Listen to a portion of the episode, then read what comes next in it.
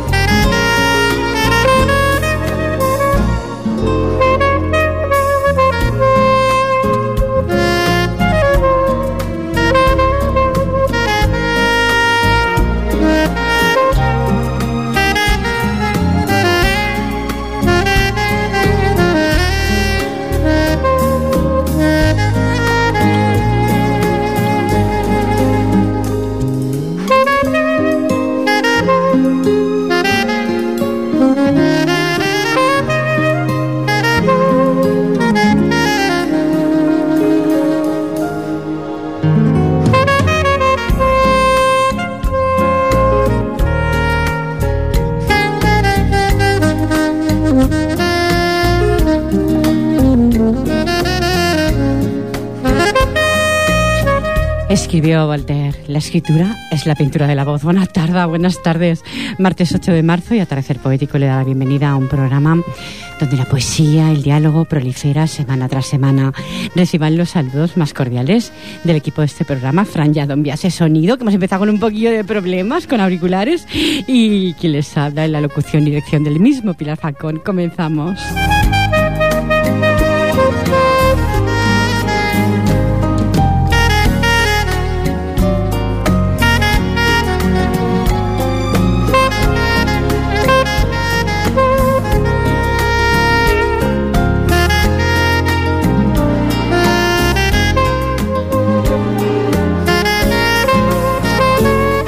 Diez minutos pasan del punto horario ya de las siete de la tarde. Sin más preámbulos, le voy a dar las buenas tardes a la poetisa Araceli Moreto mm, del grupo Manantial Poético. Muy buenas tardes, Araceli. Hola, muy buenas tardes. Bienvenida, cariño de todo corazón. Gracias. aquí estamos las dos, junto con Fran. Jordi no lo tenemos hoy por aquí tampoco. bueno, por ahí están informativos. Sean todos bienvenidos que estás en la web. Un saludito muy grande. Los que estáis sintonizando el 91.3 de la FM, pues también, ¿eh? Muchas gracias por estar ahí. Pues como son 10 minutos, ya dicho, sobre el punto horario de las 7 de la tarde, pasaré ya a darte... Que comiences cuando quieras tu primer poema. Bueno, por el primero que que he encontrado aquí en el libro, ¿no? Este nuevo, que también presentaste la semana anterior. No esta anterior, sino la otra. La otra, sí. Está colgado en la red. Muy agradecido en, nombre, ¿eh? en nombre de mis compañeros, todos muy agradecidos de la presentación tan bonita que hiciste. Yo no soy bonita, era aquí, con el corazón. Entrañable, entrañable, muy bonita. Nos, bueno, a mí me encantó y a todos ellos. Gracias. Yo creo que os describe un poquito lo que mi corazón siente de todos vosotros. Muchas gracias. Vosotras. Lo sabemos. Adelante, bueno, Voy a leer esta que hace mucho tiempo que escribí. Se llama La gente y el amo.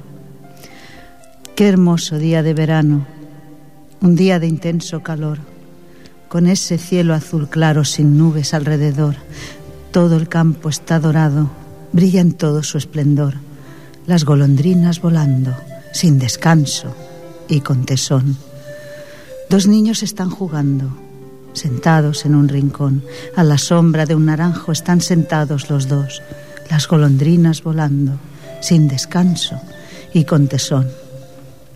Y el jardinero regando bajo ese intenso calor, ese jardín tan cuidado que pertenece al patrón, cuán esmerado trabajo que cumple con tanto amor, las golondrinas volando, sin descanso y con tesón.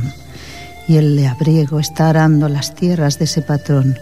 Pobrecillo, está sudando, pues hace mucho calor, las golondrinas volando, sin descanso y con tesón, y una sirvienta lavando las ropas de su patrón, y mientras está frotando, canta alegre una canción, y hasta la escucha el amo, pues tiene muy linda voz, las golondrinas volando, sin descanso y con tesón. Y mientras ese patrón a la sombra está sentado. Para él no hay ni trabajo, ni pesares, ni sudor, como un niño está jugando desde el día en que nació. Privilegio de unos cuantos, frente a un mundo tan traidor. Qué bonito, Araceli. Qué bonita poesía. poco de protesta. como yo digo, como yo comentaba cuando presenté el libro, le escribes a cualquier cosa. Le escribes a un cuervo, a un bichito diminuto, cualquier cosa que, se te presente, ahí está la pluma de Araceli escribiendo. Sale, a veces, pam, viene solo, por cualquier cosa que ves, presencias o vives. Y mira, ahí está. Yo aprovecho la ocasión, siempre que sale algo, pues ahí está mi, el escritor de antes diría mi pluma, ahora digo mi boli, mi ordenador, mi lápiz. Yo tengo una pluma de poeta, ¿eh? ¿Sí? de las que se mojaban en el tintero. Y yo escribo, yo escribo cada año la carta a los reyes, ¿no? Un poquito ese guardo aún ese corazón de niña, ¿no? Mm. Y lo escribí y mi esposo me la regaló. Tengo una oh, pluma de verdad, de las de antiguas, con pues, tintero, ¿eh? ¿Sí? Sí, sí, sí, sí. Pasa que me cuesta mucho. Pues mira, yo tengo una anécdota. Este cumpleaños, mm, un mes antes, resulta que vi en un kiosco el cuento de la Cenicienta. Ay, Dios, es, mi, es mi cuento, no porque me sienta cenicienta, porque muchos me han dicho, oh, es que te sientes. No, es que de pequeña, para mí, aquellos vestidos, la carroza, la historia, la historia, en sí era para mí, me, lo, lo, miraba de arriba abajo y venga, y vi aquel cuento y me acerqué al kiosco. y era muy bonito, rosa, con plateados para niñas, y muy, muy bien hecho, con, con brillantinas de estas, así. Entonces era precioso. Y, me acerqué al kiosco y como una niña pequeña digo, oh, yo lo quiero, yo lo quiero. Mi marido se me quedó mirando. Dice, pero ¿qué haces aquí en medio? Digo, es que me gusta. Dice, bueno, pero eres una niña. Total, que el día de mi cumpleaños, mira, encima de la mesa me encuentro el cuento aquel. ¿Te quieres creer que ni un collar de diamantes me había hecho tanta ilusión? Me lo creo. Yo siempre decía, es que yo no tengo pluma de poeta, siempre lo decía. Y, vi una, me encantó y, me la regalaron. No sé si yo lo escribí en la carta de los reyes. Yo quiero solamente una pluma de poeta. es una, pero una pluma así de grande. ¿eh? Es precioso. tener estos pequeños caprichitos. Sí, porque es un poquito cara, la verdad hay que decirlo. Bueno, tengo una pluma de verdad también. Cuando mi hija eh, celebró su boda, le hizo un detalle a cada, a cada persona, ¿no? De, de, los que, de los que fueron más allegados. Fueron muchos, pero de los más allegados, ¿no? Y eso sí que es una, una obra de arte lo que tengo, ¿eh? es una, una, mano con una pluma. Pero bueno, eso es una cosa que la tienen muy pocas personas en el mundo. Quiero decir que es una obra de arte realmente. ¿eh? Me lo regaló y bueno, yo tengo, estoy no llorando ese día, es más que llorando. Hace mucha ilusión. Primero tuve la pluma y luego tuve el otro, o sea que sí tengo, sí. Bueno, pues esta pluma de poeta que escribe, estimados oyentes, como siempre digo, con el corazón y con el alma, que no rima para nada, nada, lo que escribe es un verso blanco o libre. Ha hecho ahora justamente un año el fallecimiento de mi padre, que falleció el día 4, y os quiero, quiero mandarlo al cielo. Como siempre digo, hay que dar estas pequeñas palabras que le dediqué a mi padre, en memoria de mi padre. Te fuiste, te fuiste sin hacer ruido, el silencio tu único testigo. En tu viaje hacia la luz, estoy segura, segura, que encontrarás manos blancas que arropen tu alma Acércate sin miedo y acoge las manos blancas y camina. Camina hacia la luz sin miedo, con la esperanza con la esperanza que en la otra orilla encontrarás la paz deseada. Nunca te olvidaré. Tu hija Pili guarda en su corazón todo el amor que me diste. No pude pedir más. La vida, la vida es así, un valle de lágrimas. Ahora, ahora solo tú posees la calma. Tu hija, con todo mi cariño. Qué bonito. Sí, no le he hecho, le, le hizo, le había hecho otros poemas y tengo algo ahí en el tintero a la mitad, porque a veces no te inspiras. Sí, es Eh, verdad. es mucho el dolor quizás y no te inspiras. Y tengo, sí, tengo muchas cosas ahí para terminar, pero las tengo por terminar. Y yo creo que le debía de mandarlo ahí, al firmamento, este poema hoy, después de un año. Bueno, pues yo te voy a recitar la que así como viene a cuento, cuando murió mi abuela, el día del entierro. Y parte del poema está escrito desde el centro, o sea, desde dentro del coche, que yo me senté detrás en otro coche. La familia, mi madre y mis tíos iban delante y yo detrás. Y parte está hecho ahí, en aquel mismo momento. Porque te inspiras, te inspira el, el ver lo que va adelante, ¿no? Sí. Dice, ya se ha muerto, sin enterarse siquiera, se durmió, mas este sueño era eterno. Detrás del coche que lleva su féretro, conservo las flores que adornan la puerta. Me miro mis manos y veo que tiemblo, y siento en el alma profunda tristeza, y toda mi vida a su lado recuerdo, mientras que llorando contemplo la esquela se ha ido, se ha ido, dejando mi vida en silencio, se ha ido, dejando un profundo hueco. Hoy calla que se me ha olvidado. Se No ha, pasa nada, no pasa nada. se ha ido, dejando un profundo silencio. Se ha ido, dejando en mi vida su huella, huella inolvidable, que en el mundo espero me sirva de guía hasta que me muera. Levanto los ojos y me miro el féretro que ayer escogí para que se fuera. Y pienso muy triste que quien lleva dentro es parte de mí que se va con ella. Bajo la mirada. Ostras, ¿qué me ha pasado? Se ha quedado en blanco nuestra poeta, estimados oyentes. ¿Sabéis por qué? Sí. A veces se quedan en blanco. Pues se quedan en blanco Sí. porque el sentimiento es tan fuerte. Sí, bajo la mirada y en mis manos veo que aún tengo cogida con fuerza la esquela que ayer escogí, sin ganas de hacerlo, pues no me dejaba mi inmensa tristeza. Las flores ya puestas en el cementerio adornan la tumba donde está mi abuela, la cripta de mármol con su nombre puesto. Triste despedida para un alma buena. Se acabó su vida. Ella ya está muerta, tanto que la quise. Como la recuerdo, se apagó la llama de su vida entera. Se acabó su vida. Comenzó, comenzó el silencio. Qué bonito, de verdad. Perdonen, queridos oyentes.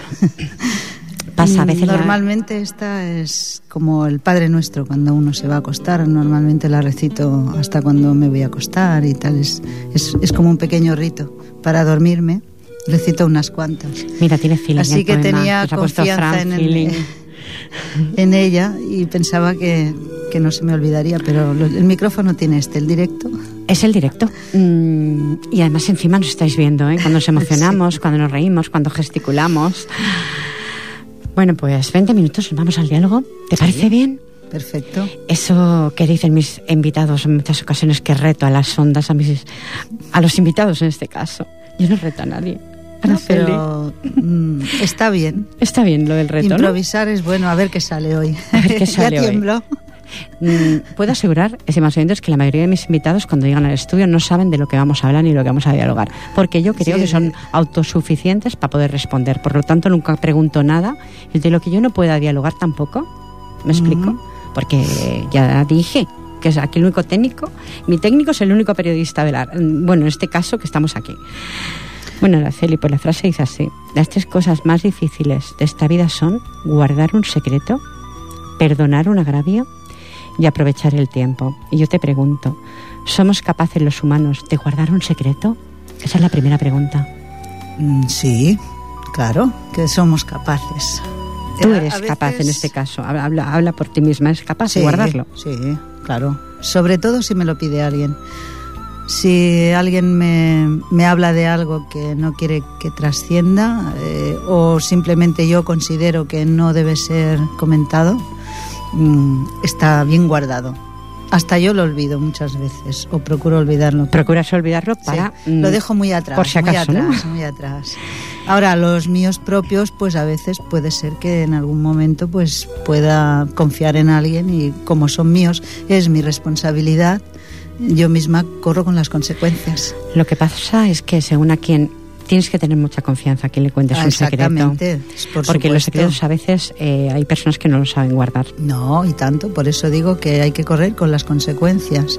Por lo tanto, tienen que ser nada más que tus secretos, no pueden ser secretos A voces, a voz- A voces. o sea, de otra persona o compartido o que sea eh, compartido con alguien tu, tu, tu vivencia, tu secreto, tu, si es algo íntimo tuyo, bueno, pues ahí corre con tus consecuencias. Tú sabrás. pero lo que te dicen los demás, eh, tienes que tener la suficiente capacidad como para guardarlo en tu corazón, como tú dices, o en tu mente, e intentar no olvidarlo, pero tenerlo ahí como en una cajita guardada, Sí. un cofre. Salvo que, eso sí, lo tengo muy presente, si el secreto que esa persona te ha contado mm, le está perjudicando mucho que lo calles al viento o que hagas algo por él porque esa persona pues bueno me refiero pues a gente que pueda estar mm, puesta en, en cosas peligrosas y tú puedas echar una mano mediante hacerlo saber a alguien ¿no? Entonces ya me lo planteo me lo planteo Qué realista eres, Sí, de sí, sí, es que hay que ser así. ¿Y perdonar un agravio es fácil? Sí, para mí sí. Es fácil perdonar un agravio. Algo que te hagan los demás que te duela muchísimo. Sí. Pero sí. perdonar, Mm. a ver, cuando hablo de perdón, hablo de perdón que no decir perdono. No, No, no, es Perdona. que yo la palabra ¿Perdonas yo te corazón? perdono. Sí, más que Es de palabra, más Ahí que de palabra. Quizá en el fondo perdono más que, que quizá lo demuestre por aquello de decir, bueno, ten cuidado, no vaya a ser que esta persona la he perdonado, pero tampoco te relajes conmigo porque no me gusta que me hagan sufrir, por lo tanto Pero yo digo que los seres humanos eh, a veces tenemos que bajarnos del pedestal de nuestro ego personal, Vaya, ese pedestal en el que estamos, para poder perdonar. Sí, sí. Pues que nos creemos únicos y de únicos nada. Hay que tener la humildad suficiente para, para saber mm, perdonar esos agravios, si has sentido que, que es un agravio. Y por lo tanto, mm, yo realmente se me pasa rápido los, los agravios. Sí. Tienes el pronto como yo y nada más, ¿no? Sí, ni pronto, porque ¿No? a ver- Yo sí, ¿eh? mm, a ver, más no- sí lo tengo, ¿eh? eh, aquello, la bomba de relojería dentro de mí no, no está. No me sé, ¿eh? No soy muy pacífica. Yo no. ¿Aprovechamos el tiempo de nuestra estancia en esta vida? ¿Tú quieres, Araceli, que la aprovechamos? Esa pregunta sí que es complicada. Esa sí que es complicada. Las demás las sé contestar muy bien. Esta te digo, mm, bajo mi modo de ver, y admiro a la gente que siente que aprovecha la vida y en los momentos de la vida, pero realmente pienso que la aprovechamos poco. Bajo- hablo bajo mi punto de vista y bajo mis vivencias. Eh, divagamos mucho en, a veces en, en tonterías, en, en no hacer nada o en hacer o en querer hacer demasiado y perdernos en ese camino hacia de una cosa hacia otra. y- O, o querer hacer demasiadas cosas a la vez y entonces mm, realmente no haces ni una ni otra. Y en lo que exactamente, y en lo que de verdad creo que perdemos mucho tiempo es en valorar el tiempo vivido, en, en, En el recuerdo. sí, en, eh, sí, en magnificar los, los recuerdos pasados y, no no, el disfrutar el, momento. Hablo, por ejemplo, de, no sé, unas vacaciones. Unas vacaciones que te has cansado como, bueno, la palabra no queda bien en la radio, pero como un burro. te duelen los pies, estás agotada y solo piensas en buscar una silla, tomarte un café y qué ganas tengo de llegar a la habitación. Y luego, cuando pasan los años y recuerdas aquellas vacaciones, te acuerdas de todo lo que habías visto, de lo bonito que fue, lo bien que lo pasaste. Y en aquel momento posiblemente estabas más pendiente pues de tu cansancio de, y hay que saber valorar eso. no se disfruta, quieres decir tú. El momento, el momento. ¿Y no te parece que disfrutamos más cuando nos vamos madurando la vida? Por supuesto. Porque cuando eh, somos adolescentes o en la juventud, vamos dejando pasar esos minutos. Parece, Ah, que, parece sí. que todo va a ser eterno y nada es eterno, estimados No, no, no, oyentes. no. Da sensaciones a, bueno, como soy joven, ¿no? Sí. Pues voy dejándolo pasar todo. Pero según que edad llega uno ya con una madurez, supuestamente madurez, pues vamos a decir maduras. Vamos a decir maduras. Sí, vale. ¿Eh? Me queda bien. ¿eh? Maduras. Aquí el único joven es Fran. Este sí. Hombre, mucha. Mira, oh, No, está que bien, está echando ¿eh? flores, Fran, ¿eh? Gracias, Fran, ¿eh? Bueno, el vino joven también es bueno, ¿eh? Según con qué va estupendo. Sí. Bueno, mm, voy a decir que soy astemia. Bueno, yo no. a mí me gusta el vino poquito, pero, Pero que da muchas, tiene muchas calorías. Yo te lo digo ¿Ah, yo. Hombre, ¿y tanto? Bueno, pero tiene tanino que es bueno. También, también, también. bueno, estimados oyentes, ¿vosotros qué opináis? 93 594 2164 594 2164 Queda ahí en el aire, por si Sí. alguien quiere pues hacer algún comentario. Te doy de nuevo paso, Araceli. Muy interesante tu respuesta, muchas gracias. Pues de nada. Yo me, me lo paso pipa. Ya lo sé. Esto es como nuestra segunda casa, Sí, la verdad es que sí. Se quedó sin casa. Y carretera y manta, buscando aventuras, se marchó muy lejos. Carretera y manta cruzó varios pueblos. Nada le ofrecían. Sus manos tendidas pidiendo consuelo, algunas monedas, muy pocas, muy pocas al fin consiguieron. Un trozo de pan sin nada por dentro. Con esas monedas el ruin panadero le dio. Por más que pidió, no halló a nadie bueno. Carretera y manta se marchó a otro pueblo. Sus manos temblaban, le temblaba el cuerpo. Carretera y manta, un camino incierto, sus pasos cansinos recorrían lentos. Un pueblo a lo lejos vio entre los helechos. La humedad calaba sus ropajes viejos, la tarde avanzaba. Y carretera y manta, por fin, quisiera dormir. Alguien tendrá un lecho. Las puertas cerradas se encontró en el pueblo. Siguió su camino. El canto de un grillo que en la noche canta se oyó a lo lejos como compañero. Pensó, si en el campo duermo, si yo entre las zarzas aquí me abro un hueco, como duerme el grillo cuando está en silencio, yo podré dormir, descansar al fin, y si no despierto, mejor todavía, puesto que la vida, carretera y manta, me niega el sustento. Aquella mañana, bajo el sol, allí entre las zarzas, un hombre tendido con sus barbas blancas yacía en el suelo. Si estaba dormido, parecía muerto. Algunos vecinos bajaban del pueblo solo para verlo, los mismos que ayer cerraron sus puertas a las que llamara pidiéndoles lecho. La gente es así, así de indiscreta. ¿Qué vamos a hacerle? A eso no hay remedio. Con su vieja manta cubrieron su cuerpo, carretera y manta. Un hombre muy viejo se quedó sin casa, carretera y manta. No encontró sustento, nadie le ofreció un humilde lecho y se echó a dormir bajo el cielo abierto.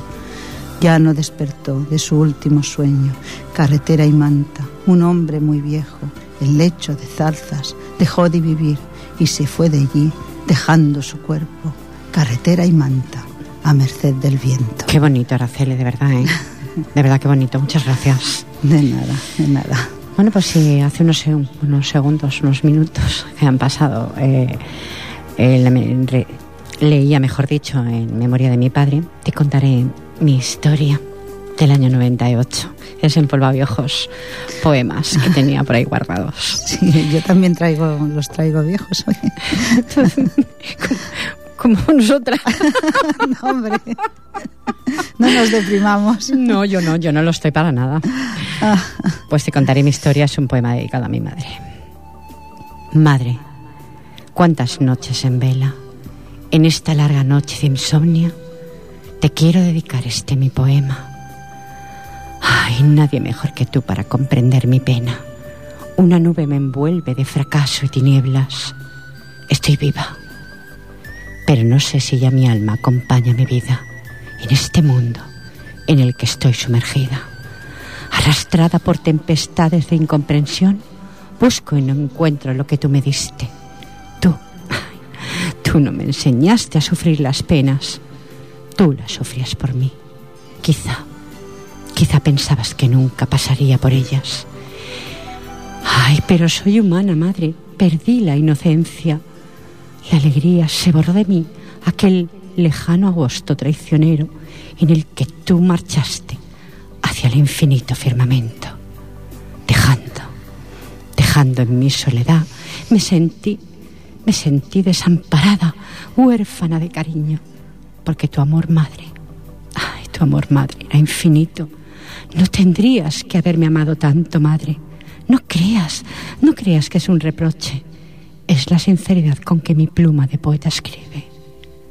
No dejaste que tropezara en el camino espinoso de la vida. Tú, ay, tú siempre ibas delante, sembrando mi camino de flores, apartando las espinas, aunque ellas te dañaran. Nunca pensabas en ti. Lo dabas todo de corazón. Ay, por eso, madre, mientras me quede un hálito de vida, escribiré, mandaré al viento lo que tú sentías y lo que yo siento. Lo que compartimos nunca quedará en el olvido. Quedará escrito en estas sencillas cuartillas que yo, que yo guardo con cariño. Ahora, madre, ya, ya no puedes protegerme. Tus manos no pueden sembrar mi camino de flores. Pero cuando nos reencontremos de nuevo en aquella nube lejana y nuestras almas se abracen, te contaré mi historia.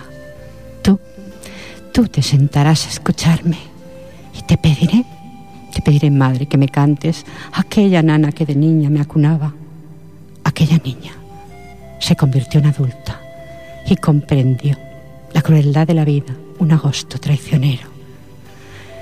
Y me hice adulta y poeta para que tu madre escuches mis poemas desde el cielo. Hermoso, hermosísimo poema. Y realista.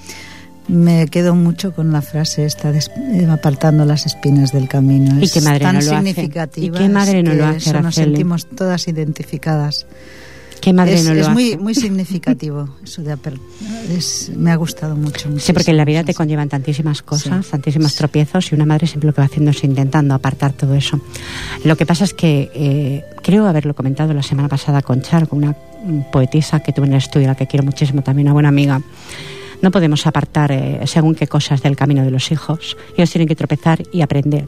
¿Me explico? Pues sí. Lo que pasa es que cuando tropiezas, te dices, ¿qué razón tenía mi madre? Pero claro, Sí. es la experiencia vivida tuya. No tiene por qué ser la de ellos. Te toca vivirla a ti. Lo que pasa es que Exactamente, toda pero- esa enseñanza Sí, siempre queda algo. yo creo que sí. Sí, Pienso que sí. Es como, eh, mm, como los ordenadores que se le van metiendo ahí cositas y salen de vez en cuando de esa memoria. Pienso que algo queda. La educación es eso, los ejemplos, la- eh, Yo las siempre digo conductas, todo. que no hay que nacer en una cuna con mucha posición social para tener educación, nada. respeto hacia los demás. No, para nada, para nada. A veces los que nacen en tanta buena cuna Sí, no tienen tanto respeto hacia los demás. pues sí, exactamente. No voy a generalizar ¿eh? con esto, estimados oyentes, pero a veces nacer de cuna humilde te hace, te hace mucho daño porque tienes que pasar por muchas cosas que en el camino se te, se te cruzan. Pues sí. 34 minutos, qué rápido pasa el tiempo, está a gusto. Pasó igual la semana pasada, adelante. Araceli. Mira, me gustaría leer algo de Gloria Fuertes. ¿De Gloria Fuentes? Gloria Fuertes. mm, Fuerte. Fuertes. sí. Eso, digo Fuentes, que- anda que yo es también, que Pilar, se te va el santo al cielo. Es que me, me llama mucho la atención este pequeño poema que tiene. Es curioso, cuando menos curioso. Gloria Fuertes nació en Madrid a los dos, día de- de- a los dos días de edad. Pues fue muy laboroso el parto de mi madre, que si se descuida, muere por vivirme. A los tres años ya sabía leer. A los seis ya sabía mis labores. Yo era buena y delgada, alta y algo enferma. A los nueve años me pilló un carro y a los catorce me pilló la guerra. A los quince se murió mi madre. Se fue cuanto más falta me hacía. Aprendí a regatear en las tiendas y a ir a los pueblos por zanahorias. Por entonces empecé con los amores. No digo nombres. Gracias a eso pude sobrellevar mi juventud de barrio. Quise ir a la guerra para pararla, pero me detuvieron a mitad del camino. Luego me salió una oficina donde trabajo como si fuera tonta. Pero Dios y el botones saben que no lo soy. Escribo por las noches y voy al campo mucho. Todos los míos han muerto hace años y estoy más sola que yo misma. He publicado versos en todos los calendarios. Escribo en un periódico de niños y quiero comprarme a plazos una flor natural, como las que le dan a Pemán algunas veces. ¿De quién es? Me has dicho de Gloria, Gloria Fuertes. Es que ha dicho Fuentes, anda que yo también se me ha santo al cielo, estimados oyentes. Me es bonito. encanta, eh, es que me gusta mucho porque en pocas cosas, es que dice tanto. Fui a la guerra para pararla. Es hermoso. Mm, claro, es que decía, Sí. fui a la guerra para pararla. mm, Sí, sí. Hemos dicho que éramos yayetas, pero no tanto, ¿eh? ya lo digo claro. Es que, ay Dios. Bueno, es que entre papeles y más papeles. Eso de no tener libros, ¿has visto lo que es Araceli? Sí, y, Ay, y- y bueno, y en el libro también a veces a mí me pasa que me salto la página, se me cierra. Eh, Yo es que siempre digo, de verdad, ¿eh? siempre digo, nu- nunca señores, lo tengo. los escritores y escritoras somos un lío. de Papeles y más papeles y más papeles. Bueno, pues no sé si creo que eh, el haberlo leído cuando subiste tú en una, en una de las ocasiones, en las muchas que vienes, que te agradezco un montón. Mejor, porque la segunda vez se disfruta siempre más de la bueno, lectura. pues es algo muy real, mis vivencias junto a Noelia. Creo que te emocionó, Sí, sí, sí. creo que te emocionó. Pero la quiero, la quiero radiar para una amiga que está ahí vía internet. Espero que estés y si no, pues bueno, como luego lo cuelgan en la red, ya te lo enviaré. Mi pretensión al escribir esta narrativa no es otra que la de rendir un homenaje a un ser humano que conocí en un hospital. Ni siquiera recuerdo su nombre. Se borró de mi mente o quizá lo guardo como un secreto sin saberlo. Pero sí recuerdo su rostro, su largo cabello negro. Tendría aproximadamente 17 años y yo 12. Las habitaciones del hospital estaban contiguas. Es una historia verdadera. Por lo tanto, para relataros lo que sucedió, le pondré un nombre imaginario. Y he decidido, pues Noelia, no me preguntéis por qué. No sabría responder. Pero lo que sucedió hace ya 28 años lo guardaba largo tiempo y me pesaba como una dura carga.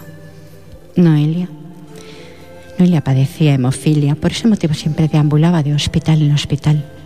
La conocí una mañana mientras nos arreglaban las habitaciones. Junto, en el pasillo, nuestras miradas coincidieron. Nos saludamos y Noelia me contó su enfermedad. Supongo, supongo que para ella fui en aquel entonces el pañuelo donde derramar sus lágrimas, porque siempre estaba sola. No recuerdo su habitación, ni con familia, ni amigos. Noelia y yo nos comunicábamos, dialogábamos. Nos pesaba como dura carga el estar en el hospital. Yo, yo le conté la intervención a la que había estado expuesta y por ello me sentía muy débil, pero mentalmente me sentía fuerte, con muchas ilusiones en mi caminar. Pero Noelia, ay Noelia se sentía mal, tenía miedo incluso de andar por los pasillos del hospital. Se quedaba en su habitación y yo, yo tan decidida, con la inexperiencia de una niña, le daba consejos. La intentaba sacar de su habitación, un lugar tan blanco como el rostro de Noelia. Por mi mente pasan fugazmente recuerdos de aquellas vivencias. Lo que jamás podré olvidar fue el día de su partida hacia el descanso eterno. Amaneció una mañana soleada que brindaba la ilusión, a la esperanza. Yo, yo deseaba ver a Noelia contarle tantas cosas. Pero mi ilusión se desvaneció aquella mañana. Alguien me dijo, Noelia se está marchando. En aquel momento, algo en mi interior se marchitó. Corrí hacia su habitación.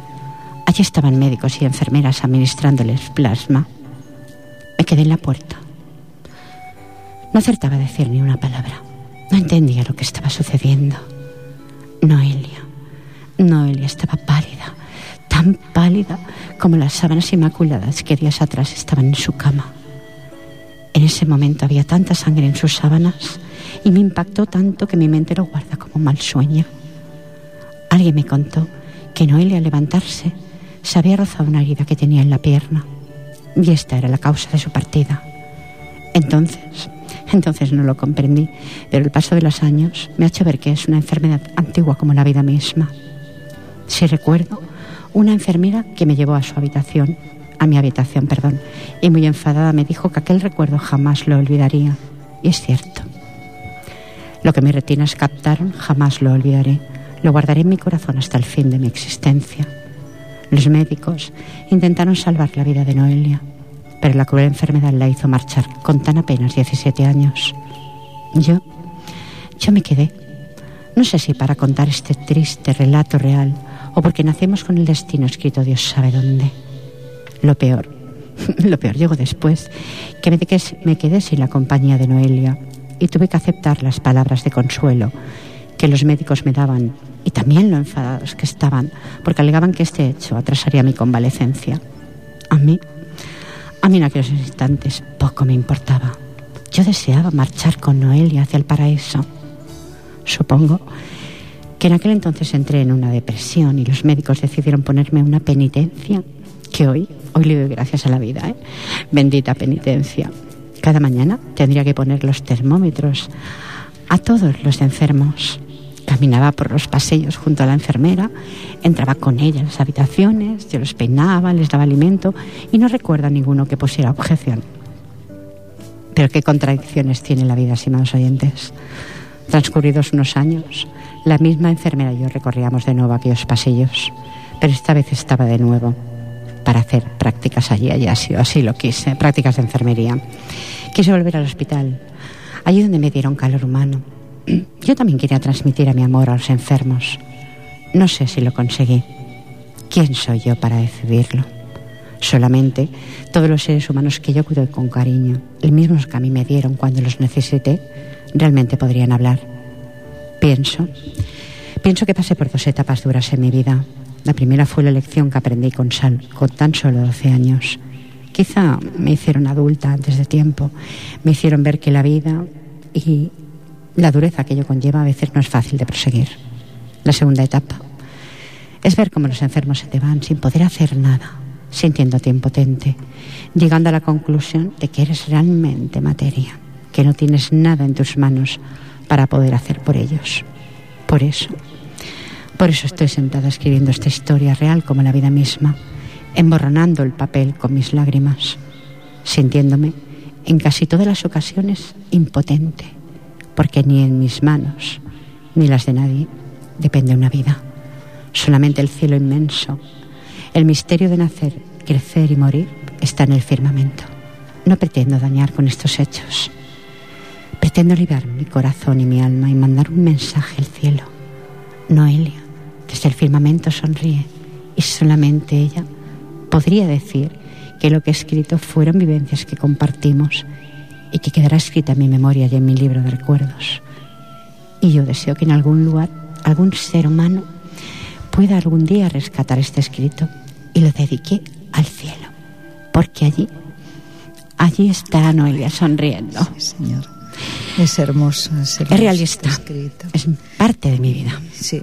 Yo lo que escribo, estimados oyentes, siempre digo que si lo intentara poner rima a todo lo que hago, creo que no tendría ningún, no tendría lugar o tendría que trabajarlo demasiado. No Porque sería, como- no sería mm, propio, o sea, la rima tiene que salir. Sería muy ficticio. Exacto. no, no, no, no transmitiría lo que mi alma a veces no puede guardar. No intento, como yo digo, en muchos escritos, no intento, mm, porque yo siempre digo que el, el escribir libera en un momento de tu vida, porque no todo el mundo está dispuesto a escuchar, estimados oyentes, ni Es quieren verdad, ¿eh? escucharte, Aparte, lo notas. lo percibes. Mm, eso te lo comentaba antes de entrar en antena, Sí. percibo cuando una persona me mira de una forma o de otra, percibo muchas cosas. Y estás el pensando... rostro de una persona eh, dicen que es el espejo del alma y yo siempre le veo algo en cada rostro de cada ser humano Mm. y no es ningún privilegio este más oyente no lo penséis ¿eh? es algo que está ahí Pues sí. te doy paso 45 minutos ya No sé te, si te he retado mucho te he restado mucho tiempo a ti Ah, La no, verdad, sí. bueno, para nada. Pues si somos dos, podemos... ¿te parece poco? Mira, hablando de dos, mm, vamos a contar. No sé si la he leído esta aquí, pero es curiosona.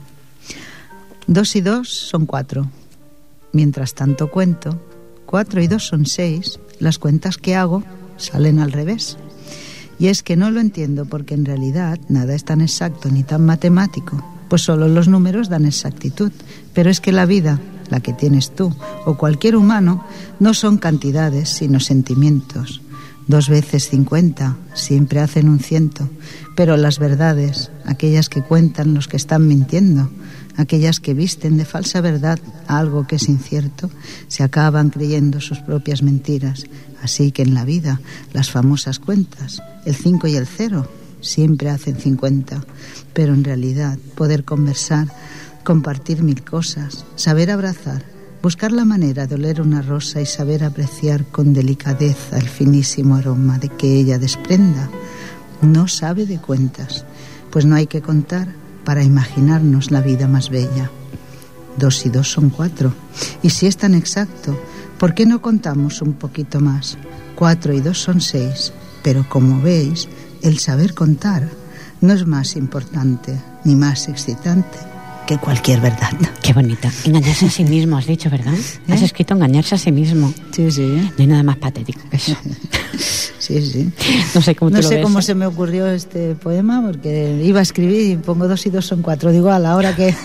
Cuatro son seis, ¿no? y de golpe, mira, salió así, pero pa, pa, pa, pa, digo, mira, ahí queda. Pero me he quedado con una frase que has dicho, engañarse a sí mismo. Eh, Es patético engañarse a sí, Sí, mismo, sí. ¿no, Araceli? Pero solemos hacerlo, ¿eh? Sí, sí. Eh, hasta a veces en cosas muy tontitas, eh, en cosas así. Sí. eh, Vamos a decir que todo- todos lo hacemos en Sí, ocasiones. yo en un libro que tengo escrito hablo de ello y sin profundizar mucho me acabo dando cuenta que yo misma a veces, de- de- "Bueno, sí, sí, pero es que tenía que hacer esto, teni- te pones disculpas a ti mismo.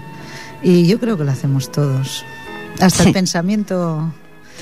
Sí, pero hay Nos cosas disculpa. que para engañarnos a nosotros mismos ya es un poco, no sé. No, sé, en el fondo, fondo no, pero en el bueno... fondo, fondo seguro que no. ya Hay quien se cree no. hasta sus propios engaños. ¿eh? Bueno, eso ya es Que- terrible ya. ¿Quién se crea Pues- eso, Araceli? Sí. Pues tengo tantas cosas. Mejor. Sí, bueno, tantas cosas, tantas, poquitas, no he traído muchas tampoco. Esta es de, no sé de qué año, estimados oyentes, además está- no está ni pasada en limpio. Eh, se la dedico a mi hermana María Rosa. Tú y yo y nuestros destinos. Un nuevo verso surgirá de mi alma y mi pluma lo escribirá y mis labios lo sellarán. Porque no deseo pronunciar palabras que nadie, nadie escuchará. ¿Recuerdas?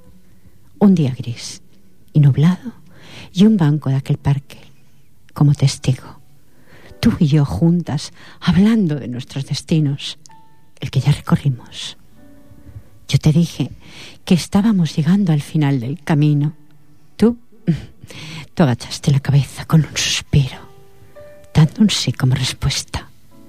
Y no resbalaron lágrimas ni suspiron, ni suspiros, porque ya no nos quedan. Tantas derramemos en nuestro camino que se secó el manantial. Solo ahora nuestra alma escribe lo que pesa tanto, lo que nos ha acompañado en el camino, en el transitar. Ya no le tememos a la vida, ella, ella nos zarandeó tanto que solo nuestros escritos son fieles testigos. Tú, tú te cansaste de pronunciar palabras.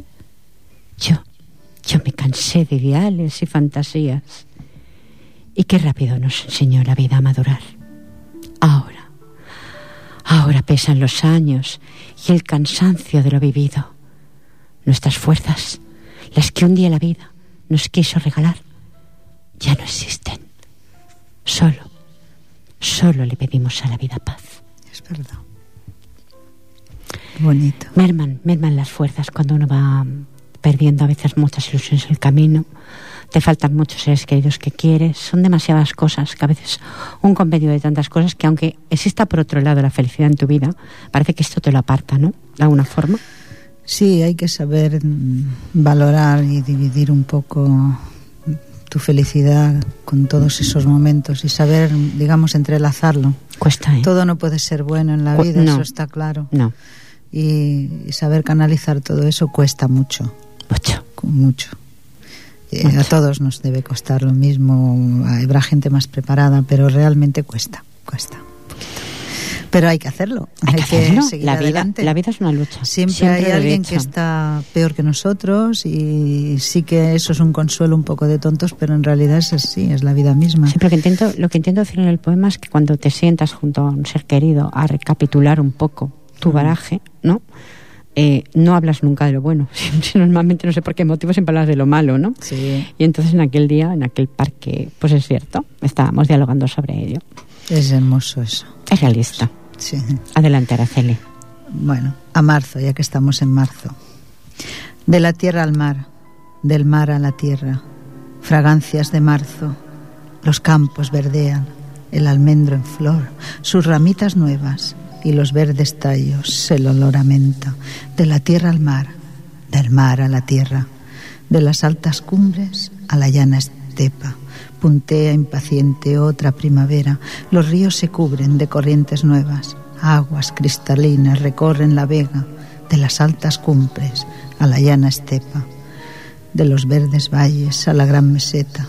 Los robles se visten con sus hojas nuevas, verdes horizontes de mañanas nuevas, tranquilas las noches de luna serena, de los verdes valles a la gran meseta, del pequeño pueblo a la vieja aldea, luz en los balcones otra primavera, y la luz del sol las casas blanquea, tañen las campanas de la vieja iglesia, del pequeño pueblo a la vieja aldea, del puerto pesquero a la mar abierta, brilla el horizonte, el agua azulea, un barco a lo lejos al puerto se acerca, el agua es tan calma, tranquila y serena, del puerto pesquero a la mar abierta, de la tierra al mar, del mar a la tierra, del invierno frío a la primavera, fragancias de marzo traen vida nueva, de las altas cumbres a la llana estepa, de la tierra al mar, del mar a la tierra. Qué bonito, Araceli. Qué bonito. Bueno,